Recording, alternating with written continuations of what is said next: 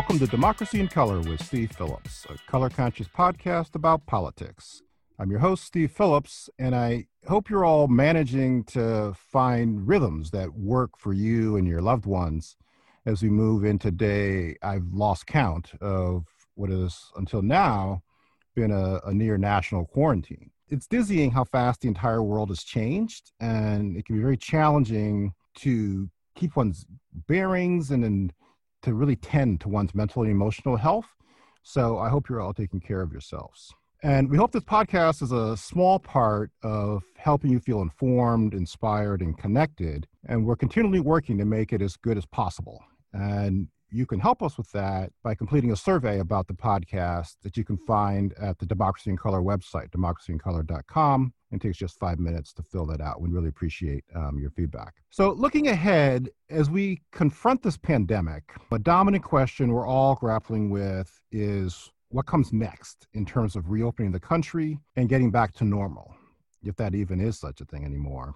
And in, as we think about that, we continue to come to terms with the escalating number of people getting the virus. A million people in the United States alone now, 3 million worldwide. More than 57,000 people have died in the United States alone since this uh, pandemic set in. And that's more Americans have now died from COVID 19 than died in the 20 years of the Vietnam War.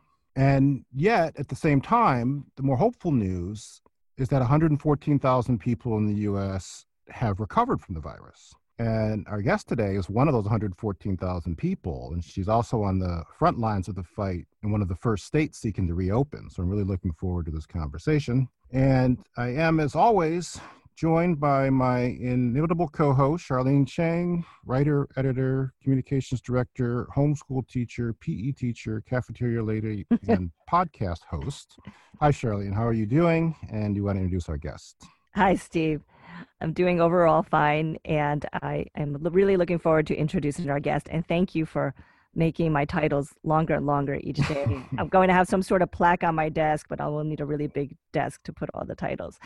And like you had said, these are definitely challenging times, uh, no matter what your own circumstances. And we're doing fine overall as a family. And I haven't moved into my own tent yet in the backyard, although it's starting to get warmer, so it's probably going to get more possible. And as the weeks go on, it's probably going to get more tempting. But so far, we're all still under one roof. And as far as this whole distance learning thing, I've said it to a lot of friends on social media and on the phone. I am just so much more grateful for teachers and i just kind of like just take all my money you know i just really feel like teachers are amazing and now that I have to do some of that work in my own house, I just appreciate what they do every day. And I saw this really funny meme that was going around something like Twitter where it said something like, Moms are the ones who are going to find the cure to COVID 19 because we're so desperate to get the kids out of our house and back in, into the schools. So that's, um, yeah, something I've been just thinking about. Teachers, thank you all so much out there. I just feel thankful that my daughter is in elementary and she's of a certain age. So it's a little bit easier. And I keep thinking about people who have babies and toddlers. And like our guest today, she has not only a toddler at home, but she had COVID 19. She went through it. She had to juggle everything else that many other parents are doing and recover from the virus. And so I'm eager to find out how she did it. And we're all really glad that she's recovered and that she's here with us today to talk to us. So, with that, let's dive right in. We're joined today by Nikema Williams. Nikema is the chair of the Georgia Democratic Party, and she is the first Black woman to ever hold that position. She is also a state senator representing Atlanta and several surrounding cities. And as if those jobs didn't keep her busy enough, in her day job, she is the deputy political director at the National Domestic Workers Alliance. She has received numerous awards and honors, including being named one of James Magazine's most influential Georgians. She's a graduate of Talladega College, which is a liberal arts historically black college in Alabama, where she became a member of Alpha Kappa Alpha sorority. And although her husband keeps a low profile, she and her husband, Leslie Smalls, are one of Georgia's political engagement power couples. Leslie runs Georgia Engaged, the coalition of the main nonprofit organizations doing civic engagement work in Georgia. And Nikema and Leslie are members of Central United Methodist Church in Atlanta and they are the proud parents of their four year old son. So thank you so much, Nikema, for being here with us today. Thank you so much, Charlene and Steve, for having me today. Yeah, we really appreciate you uh, making the time, Nikema. Um, I know you've got a lot on your plate. But I, I, do have to disclose up front. I did I did not know previously that you were an AKA, the the Black sorority. and I just have to let you know that my mom was a Delta, my aunt is a Delta, my niece Courtney Teasley is a lawyer in Nashville. Actually, somebody you should meet is also a Delta. So we're just going to have to to work through that part of it all.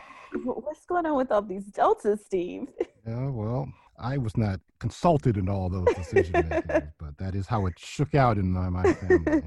Um, but seriously, we really appreciate you being here because you are on the front lines of all of this different stuff that the country is grappling with right now. But let's start with the personal side with you actually getting COVID 19 pretty early in the outbreak. So, can you tell us about that? When did you realize you might be affected? And then what happened after that? So, we were in the midst of the legislative session in Georgia, and we had our crossover day March 12th, and I remember the timeline very vividly. We had crossover day, the last day to pass the bill from one chamber to the next. And I remember sitting next to one of my colleagues when the House had shut down our PAGE program for high school students, and visitors um, could no longer come to the ropes to see us, and they sh- were trying to shut down the gallery. And the Senate was just moving along as if, as if nothing was happening, and we're across the hall from each other. And I remember looking at the door and we are like, somebody's going to get sick. Everybody's going in and out of that door, touching that doorknob. And little did I know that it was going to be me the following week. So we went home and um, we suspended the legislative session that night indefinitely until we could deal with the virus. And that was on March 12th. And then that Monday, we had an emergency special session down at the Capitol. And that we were there all day for eight hours. And then that Monday evening, I came home and I kept feeling increasingly bad and then realized that I had a fever and didn't know, but I was still freezing and had chills. Wow. And it was so bad. Like nobody in our house gets sick. My husband doesn't get sick. I don't get sick not even my son, we couldn't find a thermometer. And Leslie and I actually wow. got a meat thermometer and we're Googling trying to figure out the temperature difference and if it could be accurate in testing my um, temperature. And it actually works. So if you ever need a thermometer, try a meat thermometer. Oh it's amazing. Um, and it worked. And I realized that, and I had a fever and it kept, it, it got higher and higher overnight then eventually we found one of Carter's old thermometers upstairs and confirmed that it was accurate. And so the next day, all I wanted to do was just stay in bed because it was so bad. And my husband forced me to go, we called my primary care doctor. And I was fortunate that I could get in immediately to go and see him, but he didn't even have tests available. And this was on March um, 17th at this wow. point, that Tuesday. And I came in and I saw him, and he gave me a flu test and a strep test, and they were both instantly negative. But he didn't have a COVID 19 test to even give me. And he told me they were expecting to get some in a few days and that he would put me on the list. But because of my age, I wouldn't be a priority. Even though I could barely even walk into the office because of the shortness of breath, I had had a fever at this point above 102 for two days straight. And I my body aches. I I was in so much pain, but they would not even put me at the top of the list to be tested because in our state we had put these false parameters out there that only people 65 and older needed to be tested. Mm. And I am quite a ways from 65. right so I I went through all of that and finally I got a call on Thursday to come in and get a test. And we drove up it's a rooftop testing. And at this point it was one of the only testing sites in the metro area but it was a drive up and there was a police car at the entrance of the parking deck on the roof of my doctor's office. And you have to give your name to the police officer and then they check the list move the car and let you drive up. And then another checkpoint in a tent on the roof and then finally, I got to the point where they did my test. It was the same exact method that they used for the flu test. And I took the test, and they told me it would be five to seven business days before wow. I got my results back. Wow. So my What's first symptom had already been like five days prior to that. Wow. What's the actual test like? It's a sw- It's like a long um, Q-tip on a long stick and they stick it in your nasal passage, but it has to go very far back into your nasal cavity. And they do that to collect whatever specimens they need to send off. But yeah, and then send you on your way to wait these antagonizing five to seven days where I'm laying at home, can't get out of bed, and I'm hearing all of the news, all of the social media about people dying and mm. people contracting this virus and there still weren't weren't anything that you could do to like even help you deal with like the symptoms. And i just had to turn the tv off for a couple of days because i'm like i am fitting into one of these categories and i don't know which side i'm going to come out on. So it was difficult. And then i hear my four year old son talking on the phone he's like yeah i can't go to school because my mommy has coronavirus oh, and i'm like actually your mommy's not the reason but so it was it was difficult and my husband's still trying to work from home take care of me because I can't get out of bed, take care of Carter at the same time because schools are closed and we struggled. And then I remember on week two, when they tell you that you're supposed to be better and you're going to go back out there into society, it got to the point where I convinced myself that this arbitrary deadline was when I was supposed to be back because I didn't want to feel the guilt from other mm. people and I ended up back in the emergency room on week two because I just couldn't wow. I couldn't breathe. I remember March 30th I did a town hall, a virtual town hall because that was the two week point and I was like, okay, I got to get back out there. Um, March 31st I was back in the ER oh and like texting and setting up my town hall for the next day from the emergency room bed because I had already scheduled it and um, didn't want to disappoint people or people to think that I was neglecting my duties as a senator. So yeah, it was rough. I think a global pandemic and being afflicted with the virus became as an excuse to postpone a town hall just for future reference. yeah, you get definitely a pass. Wow. But I literally Monday night I did a town hall. Tuesday I was in the emergency room. Wednesday I did another town hall. So like sandwiched in between the two, I was in the emergency room. Wow. So and then you actually wound up quarantining yourself, if I recall correctly, from your Facebook Post, yes. Post. Um, at, at first, because we didn't know what was going on, I was isolated from my family because I didn't know if I was like passing it to my son and then after like talking more with the doctor, he's like, y'all have been in too close of proximity. If they have it, they already have it basically from being around you. And so I was in a bedroom downstairs in our guest room, our sick room. We still call it the sick room now, and nobody wants to sleep in there because it's a sick room. but not good so, branding, not bad branding. Right. so if you come to my house, you might get to sleep in the sick room. Um, but I stayed downstairs away from them, and I literally just came back upstairs to my own bed last week. I was sick for three weeks straight, and after that three weeks, the next week I wasn't sick, but I could tell I wasn't wasn't 100%. But last week I was feeling much better, back out on the front lines and a little more um, sassy and back to my normal self. And this week I'm back upstairs and yeah, I feel I feel 100% at this point, but it's been 6 weeks. Wow. I'm really glad to hear that. Did somebody else in the state legislature get the virus as well? Do I recall that correctly? So, yeah, that's the interesting part about this, Steve. So, when we were in session, our colleagues weren't very forthcoming in letting us know that they were already waiting for test results to come back oh, for the virus.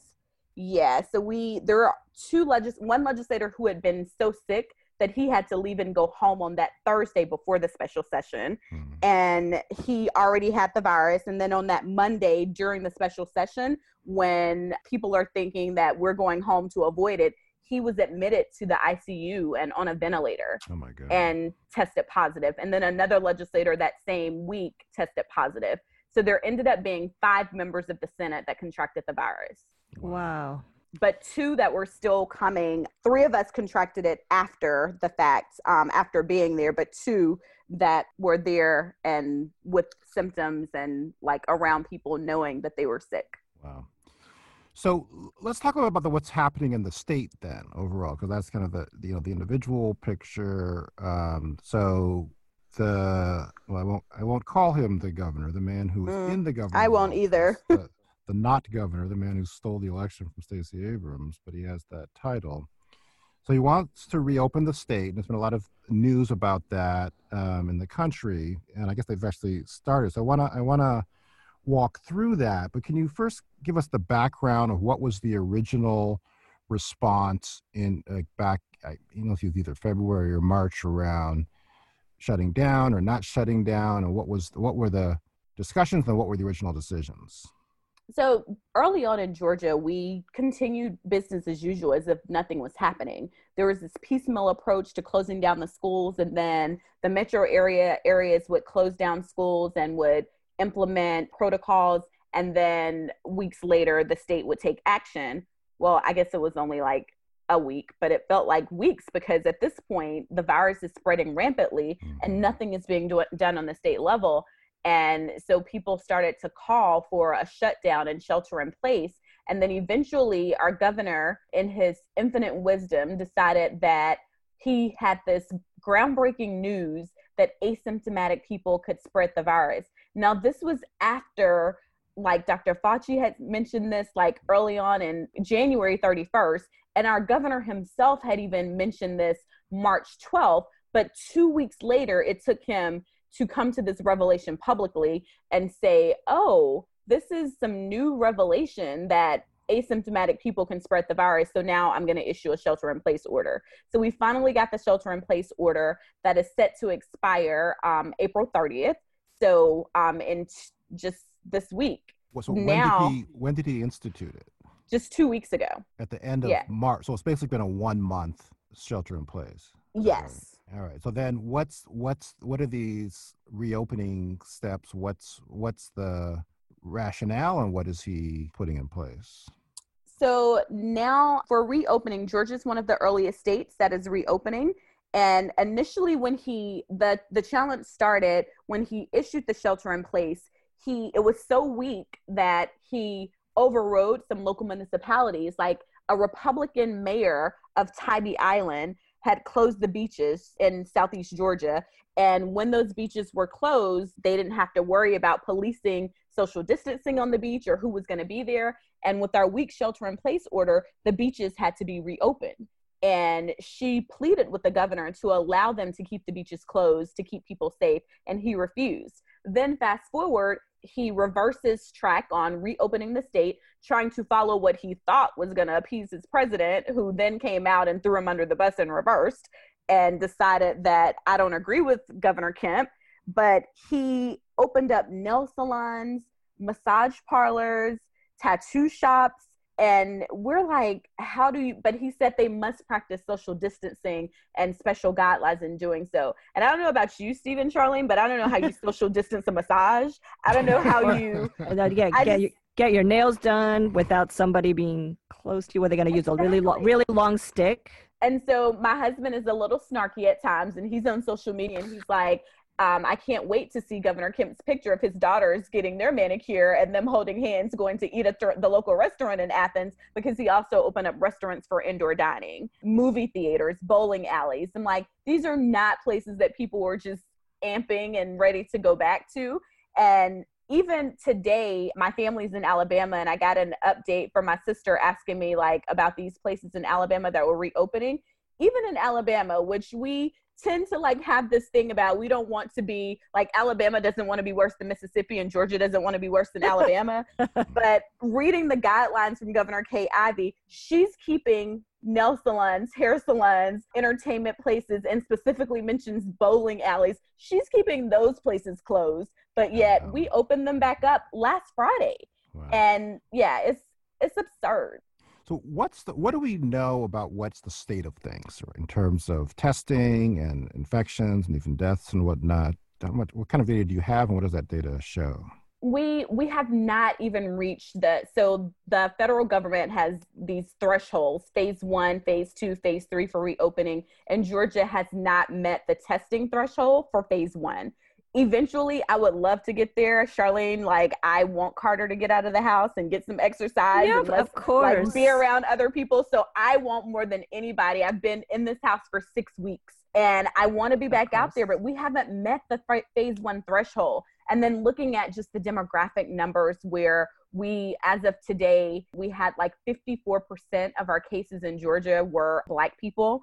And mm-hmm. we just, we're not at the level of testing in minority communities. We're not at the level of care. We know that people still don't even have. I just got the bill back today from my doctor's office of getting the strep test, the flu test, and that was with my insurance discount. I had to pay $269 that I just had to pay today. I got the bill in the mail. And so people, we haven't expanded Medicaid. People don't have healthcare and so are avoiding going to get tested. And then we still have these arbitrary thresholds where you need to be showing symptoms in order to get tested. So we just, we still are very far off from meeting the threshold from phase one. I don't know if you guys have seen these charts by medical experts that have shown like the date that each state should be ready according to scientific data, which I don't know what our governor's following, but it's not scientists.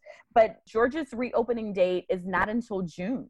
Wow. And so, what are you saying to people in terms of the your constituents and the public at large? What are you advising them? So, I um, just launched a coalition with some other local elected officials, and just got Congressman John Lewis and Congressman David Scott to join on just yesterday. And we're launching a Stay Home, Stay Safe program. Our districts here in Atlanta we know that Metro Atlanta is more than half of the state. And so we launched this coalition here in Metro Atlanta to convince people to stay home and stay safe.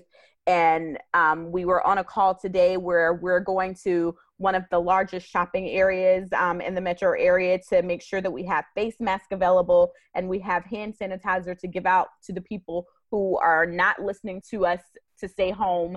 And we even today i got an alert that simon malls is reopening some of their properties across the country and two of the malls are the largest in the southeast happen to be in my senate district. So i am going to be working on a campaign around that this evening so that we can continue to get resources to the public like masks aren't available. And so you're telling people you can reopen if you meet these guidelines but they're fake guidelines because you don't even have people don't even have access to mask or access to hand sanitizer.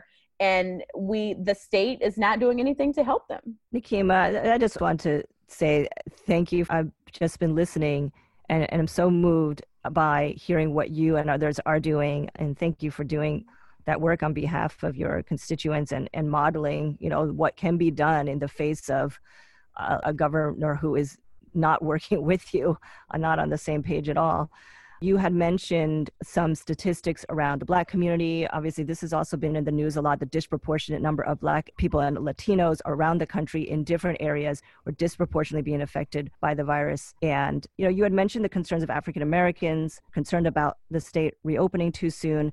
There was a great article in the Washington Post on April 26th by Reis Thebault Andrew Ba Tran and Vanessa Williams. And that article was titled, For Black Folks, It's Like a Setup are you trying to kill us? And the subtitle was Fear and Mistrust in Rural Georgia as Governor Kemp urges the state to reopen.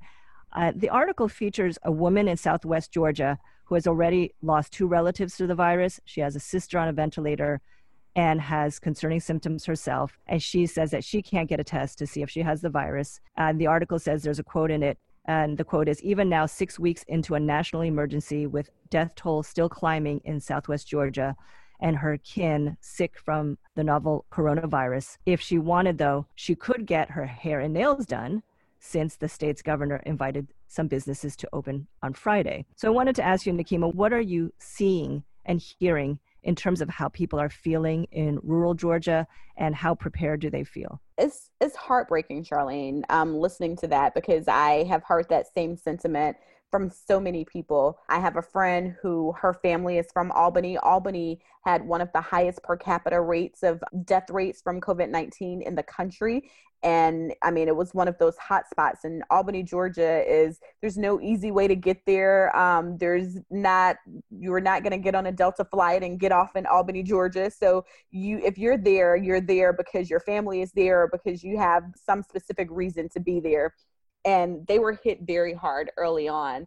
I had a friend who called me and she was like, Nikema, please take this serious. When I was sick, asking me to don't take the recovery lightly and to go back to the emergency room because she'd already lost two relatives and had a cousin who was released from the Phoebe Putney Hospital down in Albany. And two days later, she collapsed and died from the virus. And we, wow. she's thinking that it was because Phoebe Putney has needed hospital space and the bed space. It's in rural Georgia has been hit hard with hospital closures. I did a press call with a doctor from Clay County, which is right outside of Albany. She's the only doctor in that county, and there's two surrounding counties that don't even have a doctor. And Dr. Kinsell is operating out of a old Tastee Freez location because that's how bad the healthcare already was in that area. And to add something like this on top of it, where people just aren't able to get the care that they need. The governor announced this week that he's going to do some mobile testing to allow mobile testing units to travel from the Albany area to Augusta, but there there are still so many restrictions on who can get the test. I represent Metro Atlanta, so we got testing set up through CVS Pharmacy two weeks ago at Georgia Tech, but that is downtown. But I also have these outlying municipalities where I represent a total of five cities and access to getting there and access to how do you know where to get the number from to call. People just don't have the means to get there. And if you can it's you have to jump through hoops. I keep reminding people how difficult it was for me as a sitting state senator to get a test. I have great health care. I have a texting relationship with my primary care physician. And it took me a long time and jumping through hurdles to get a test and my husband still couldn't get tested. So i can only imagine what people are going through outside of metro atlanta where they don't have nearly the medical infrastructure that we have here in atlanta yeah and i just want to highlight too i think that it's important for people to realize that this is the real world fallout and manifestation of all of that anti-obamacare we're not going to take medicaid money we're not going to mm-hmm. expand medicaid so now we don't have this health infrastructure and i do want to highlight too that it's something i don't think is getting enough attention is there's very much a dynamic happening with all this reopen or not reopen and these protests of this undercurrent of, well, it's just those people getting sick. And so it, this lack of empathy and this real desire to be willing to have people get sick and die because it's those people who aren't actually like us really seems to be part expendable expendable. Exactly. yeah i mean and if you look at i've heard a lot of people say look look at the places that are opening up. These are places where yeah governor kemp isn't going out here going to the bowling alley going to the barber shop and i mean our people are hurting and still waiting for the stimulus checks or the economic recovery funds to reach their mailboxes and so people are hurting, and I get it. It's hard decisions when you're trying to make sure that you can continue to feed your family that's home 24 7. Carter's in the pantry more than a little bit these days. And so we're trying to keep everything stocked here and getting back out there and risking bringing the virus home. We've had our local school district, Fulton County Schools. I was on a call with them and they were shutting down the food delivery program because they had volunteers to deliver the food for children who ordinarily wouldn't have meals at home, but we didn't have masks to keep the workers safe. So they had to shut down some of the food delivery sites because they just didn't have the equipment to keep the volunteers safe. So so many different dynamics going into this where we if we can't even get masks for workers to deliver food for children, for school children, then how are all of these businesses that are reopening up like the major malls in Atlanta, they're supposed to open and have everybody wearing a mask, but we can't get masks for the food delivers for our children. So looking forward, right? Because I think that's one of the things that we're, everyone's grappling with. Well, what is the what is how does this resolve? How does this move forward? Right? They're in San Francisco. They just extended the stay at home another month through May. From the experiences you've had, what do you see as how and when you will be able to actually reopen? We need broader testing. We need testing in communities that ordinarily don't have access to healthcare. Putting all of the testing at medical facilities doesn't help people who already don't have access to the healthcare industry. So we need to ramp up our testing. We need it to be expansive, um, especially in areas where we know communities are hit the hardest. We need to make sure that if we're going to be reopening these businesses, that at the door we have an opportunity for people to get masks. I was reading an article about um, in Taiwan how every resident gets so many masks per week and you basically fill out this form and so they know who's already collected them and we we have doctors that can't even get masks and yet we have other countries where every resident is getting an allotment of masks and i don't know i've tried to buy masks for constituents and um, different like amazon and other sites they're like you have to be affiliated with a hospital or be affiliated with a government agency And so there's even hurdles there. If I just want to get things to give to my constituents so that they can have access. But until we have the personal protective equipment that we can get out to everyone and until we can do the the level of testing to show that our numbers are on the decline we need to be following suit um, as y'all are out in your in the bay area and staying home. And right now we're just not there. Nikema I, I know that we touched upon the issues of the challenges of different vacuums of leadership now in top places and i know that's really a question and concern on everyone's minds because we're just not getting the answers and the kind of leadership from Washington. And I know that you and I and Steve all know a leader that many of us feel we can trust, Stacey Abrams of you. She was having an interview recently with Meet the Press, was this past weekend.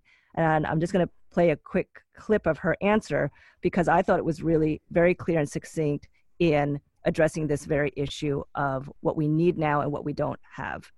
How would you launch a national testing strategy if you were running the federal government right now? I think what Congress has put in place, the investment in testing equipment and funding for our frontline workers, especially for our hospitals, is critical. But I would also be encouraging states like Georgia and the other southern states and Midwestern states that have refused to expand Medicaid to do so immediately. Part of testing is making sure people trust that they can go and be tested. And right now, there's inadequate equipment and an adequate strategy. We should increase production. We should make certain it's not simply the testing that's available, but the mechanics, the swabs, the vials, and that we are funding people on the front lines to do this work to put themselves in harm's way to make sure we can test, trace, and track. So, Nikema, this crisis has affected so much of our world and our society and how we function. This is an era where Georgia is right in the middle of a key challenge facing much of the country in terms of how to hold an election that is safe in the time of a pandemic. And my understanding is that you, uh, Georgia, they've twice postponed the primary election. And I wanted to ask you if you can give us some background and how was it decided to postpone the election? So I was I've been a part of these conversations as the chair of the party at every step of the way. And there have been some things where fortunately we've had our leadership in the Secretary of State's office listen to me, and there are other things where I am making sure that I call him out every step of the way.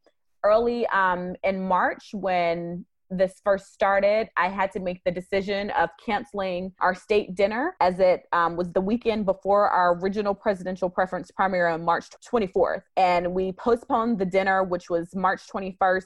And then I started looking at all of the other things happening across the state. And I didn't want me to challenge someone else for um, not moving forward and keeping our people safe. And so I proactively reached out to our Secretary of State to have a discussion about the plans around our March 24th election and what we needed to do to change them because the election was only two weeks away. And so there wasn't enough time to mail ballots out or to get people to vote by mail. So we came to the conclusion that the best thing to do was to combine the March 24th election with the already scheduled May 19th primary election. We combined those elections, fought with the Secretary of State's office to make sure that every vote that had already been cast would be counted. They wanted to cancel all of those votes and have people vote again. There will never be an option in my book where it's okay to cancel someone's vote. So we mm-hmm. fought back and won that battle. Move forward, thinking that we were going for it with the May 19th primary, combining the elections.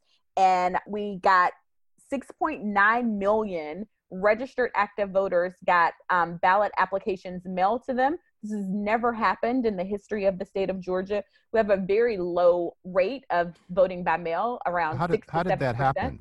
Um, did people request them or did people decide they were going to send them out? How did that happen? So that was a discussion that we had with the Secretary of State's office as well how do we make sure that when we agreed to move the election, we came up with parameters around why we would agree to stand with him and say it's a good idea to move this election from March 24th. One thing was the vote by mail for the May 19th primary because we knew that there was no certainty that this virus would be under any more control in May than it was in March.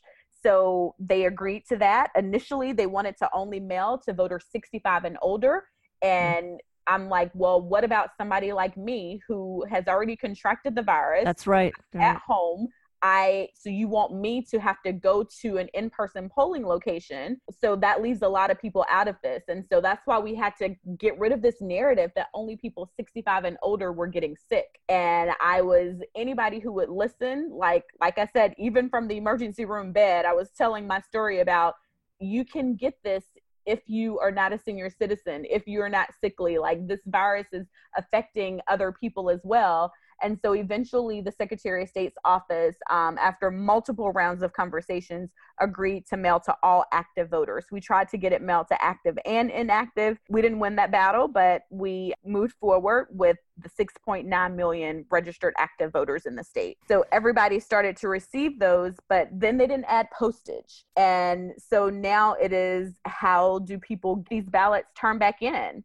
So we're still, there's a court case that the ACLU filed on behalf of Black Voters Matter. That was, I watched it through Zoom on Friday, and there hasn't been a decision there yet to determine if the postage is considered a poll tax. It's interesting that the Secretary, Secretary of State's Republican. Is that correct? He, he's a Republican, and if you take him out of the ears of Brian Kemp and our Republican Speaker of the House, he would do the right thing every now and then but he gets with his little Republican cronies and then forgets that he represents all voters in Georgia and not just the Republican voters.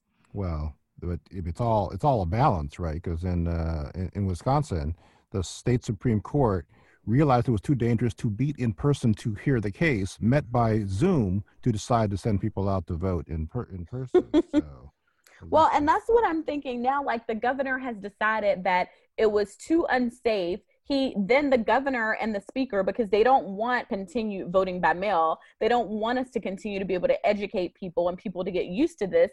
So they wanted to postpone the election again from may 19th to june 9th so that people would vote in person or be more likely to vote in person and not get in a habit of voting by mail because our Republican speaker said in an interview that the more people that vote by mail, the worse it is for conservatives and Republicans. And so he doesn't want this. So they wanted to postpone the election again. They got their way, but because they said it would be unsafe to vote in person by May 19th, but you're opening back up the state. So I'm like, you're talking out of both sides of your mouth. Either it is safe for us to go back to duties as usual and just wear a mask, or we need to be staying home. And but they've postponed the election, but you're stopping the shelter in place order on April 30th, Brian Kemp. And so he's just all over the place for whatever benefits him and Republicans on that day. And they're making decisions that have nothing to do with people being safe. So this is going to be one of the big fights for the fall, right, as well now. And so the, talking in Congress around putting in place some voter protection, said I don't, think people realize how precarious our democracy is at this moment. I mean, this president, if he could get away with it, would just cancel the whole election. So it's just really, I think, a very precarious situation in terms of them trying to exploit this moment. So as you look to the fall, these lessons you've had from what you've dealt with so far in Georgia, what do you want to see and what are you going to be fighting for to make sure that the elections in the fall are fair? We are fighting to make sure that voters are still being proactively, instead of the absentee ballot applications that were done for the primary, we like to see all voters proactively just mailed their ballot. Mail the ballots and voters can get the ballots back in. We won't postage to be included on all of these ballots. We want secure drop boxes to be at locations for people that don't want to mail their ballots but want to drop them off. And these are easy fixes that we think the state should plan for anyway, because right now, Georgia has no excuse absentee voting.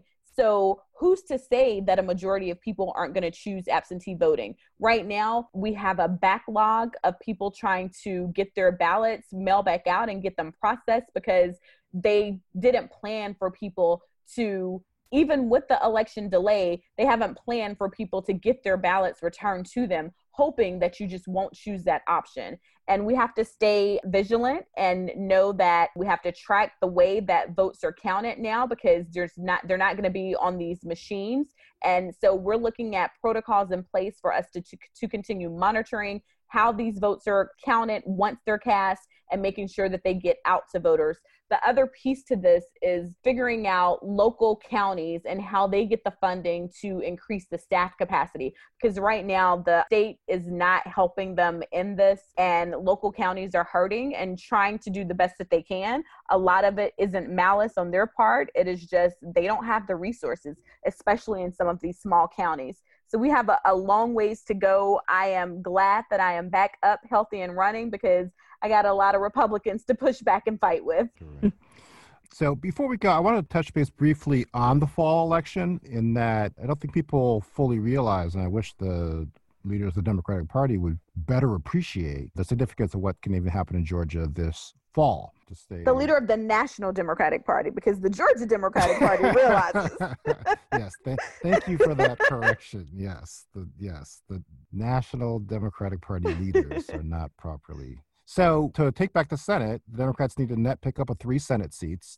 There are two Senate races in Georgia this year. And this is all coming off of the, you know, Stacey's historic candidacy of 2018, where there was a higher Democratic voter turnout than had ever been in the history of the state of Georgia. So, can you tell us? Well, first of all, let's start with Reverend Warnock, because we when, when we were doing our Democracy in Color How to Help initiative, we had lifted up his candidacy. Could you just tell us briefly who he is and what his race that he's running in is? So we have, as you mentioned, we have two Senate seats here in Georgia. One has a traditional primary to defeat David Perdue, our sitting U.S. Senator, and the other is a jungle primary that um, Democrats and Republicans will all be on the ballot in November, and it is to fill the seat that was vacated by Johnny Isakson, where Brian Kemp has appointed Senator Kelly Loeffler as a just a seat holder because we're going to take that seat back.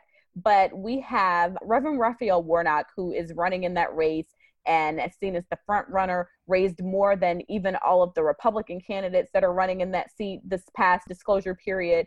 And he's the pastor of historic Ebenezer Baptist Church, which is America's like freedom church. It's the former church of Dr. King and he comes from a very progressive background. He was the chair of the board of the New Georgia Project, registering voters and standing up for people. He was has been a part of our Moral Monday movements where we were advocating for Medicaid expansion and he's just been on the front lines in a number of different issues. So we are looking forward to getting out there and telling our story across the state. Right now, he is out polling Republicans that are running in this race. Senator Loeffler, uh, the Republican senator who's the, the placeholder, she has a formidable challenger from the right in um, Congressman Doug Collins. And so they're battling it out on their side. And we are going to deliver two U.S. Senate seats. I think for far too long, Georgia has been left off of the map for battleground states. And I am talking about battleground Georgia every chance that I get to uplift the possibilities that are here. Stacey paved the way for us to get out there and show that we have voters who've been staying home because they haven't seen anyone on the ballot that was talking to them in a way that resonated. And Stacey changed that and she gave us a new playbook on how to win elections here in Georgia. And that's exactly what we're going to do in November. And I plan to, as chair of the party, to continue to tell our story and advocate on behalf of Georgia Democrats because we can deliver 16 electoral college votes and two U.S. Senate seats. And we're going to flip the state house because I'm tired of Brian Kemp being able to have Woo-hoo! his way, do whatever he wants to do here in this state. I'm a realist though, Steve, so I know I'm not going to be in the majority in the in the Georgia Senate. I will keep my minority status in the Senate, but I'm going to make one of my colleagues the Speaker of the House over there in the Georgia House. That's great. Yeah, so I just wanted to put an exclamation point on that because I think that a lot of politics gets uh, reduce the personalities and say, oh, well, Stacey was great, but now moving on. Stacey is and was great, yet what propelled Stacey, what she was able to do, was to build upon the demographic revolution in Georgia to take her to the point where she did actually win that race. But those voters are still there, that infrastructure is there, the volunteers and activists are there. Then you have a very inspiring progressive candidate in Reverend Warnock as well, who really should be much more of a national celebrity. And I think we have to try to make that happen as well going forward. And we've got, which, you know, bears saying, right, a, a state chair in Georgia who really is building upon and trying to institutionalize a lot of the work that Stacey has done. So, Nikema, in the light of the fact that you had all this time in quarantine, we figured you'd probably been maybe checking out some TV shows or movies. So, is there anything that you can recommend to us and our listeners? Oh, The Good Fight. I don't know if you guys have Mm. ever watched this. It's a spinoff of The Good Wife, but The Good Fight, I just finished season three and the first two episodes of season four. And one of the last episodes of season three, they mention black voters, senior citizens being pulled off of the bus down in Georgia and talk about voter suppression. And I was like, wow, I remember this actually happening with Black Voters Matter. And here it is on like one of my favorite shows on TV. So can't wait to watch this Thursday's episode. Very cool. Yeah, no, that's actually uh, my one of my wife's Susan's favorite shows. I love that show. yeah. So the the show of the shows that we're watching is the show Little Fires Everywhere, that is based upon this novel by this Asian American woman Cindy Ng, who grew up in Shaker Heights, Ohio, which is like adjacent to where I grew up in Cleveland Heights, Ohio, and it's got Kerry Washington and Reese Witherspoon, and it's just really very well done, very deep. My wife Susan keeps talking about how the depth of it really just takes her to this whole different place. And for me, it's like having grown up in that actual environment with a lot of it's just really, really, very resonant to me. And so I'm really enjoying it. It's really well done. I highly recommend it to people. I want I want to check that out too. And the writer, by the way, her name is Celeste Ng, and uh, Oh, I'm sorry. No, no, it's a it's all right. It's just a great book. I want people to who like the show should also check out her book. Support writers of color. Uh, we, as a family, we watch a lot of kid-friendly movies, and my daughter has been interested in watching Harry Potter movies as well as this other movie that I really enjoyed. That's written by J.K. Rowling. It's called Fantastic Beasts, and it's just great to watch that because it has nothing to do with politics. it's just you know fantasy, and it's nice to just get um, get your mind off everything and have fun with a fantastical movie. All right. So that's all the time we have for this episode. Thank you for listening to Democracy in Color with Steve Phillips. We'd like to thank our special guest, uh, Nikema Williams. You can follow her on Twitter, where her handle is at Nikema Williams. That's N I K E M A Williams, all one word. Please help us get the word out about this podcast by subscribing wherever you get your podcasts, sharing with your friends, tweeting at Democracy Color and at Steve P. Tweets. And also, again, it really help us out if you give us feedback by completing the survey on the Democracy in Color webpage, democracyincolor.com. This podcast is a Democracy in Color production produced by Olivia Parker with support from Charlene Chang and April Elkier, recorded virtually with the assistance of the podcast studio of San Francisco. And we'd like to leave you with a little bit of this awesome rendition of the song We Shall Not Be Moved by the Georgia French Choir, which was tailored as a message to Georgia's leaders trying to put peoples in harm's way. Until next time, keep the ah, No, sir. No, sir shall, not, shall not be moved, be moved, shall not be moved. Tell them again, y'all, no sir Kemp, uh-uh. no sir Kemp, ah, uh, uh-uh. no sir, no sir, him. We shall, we will not be moved, shall not.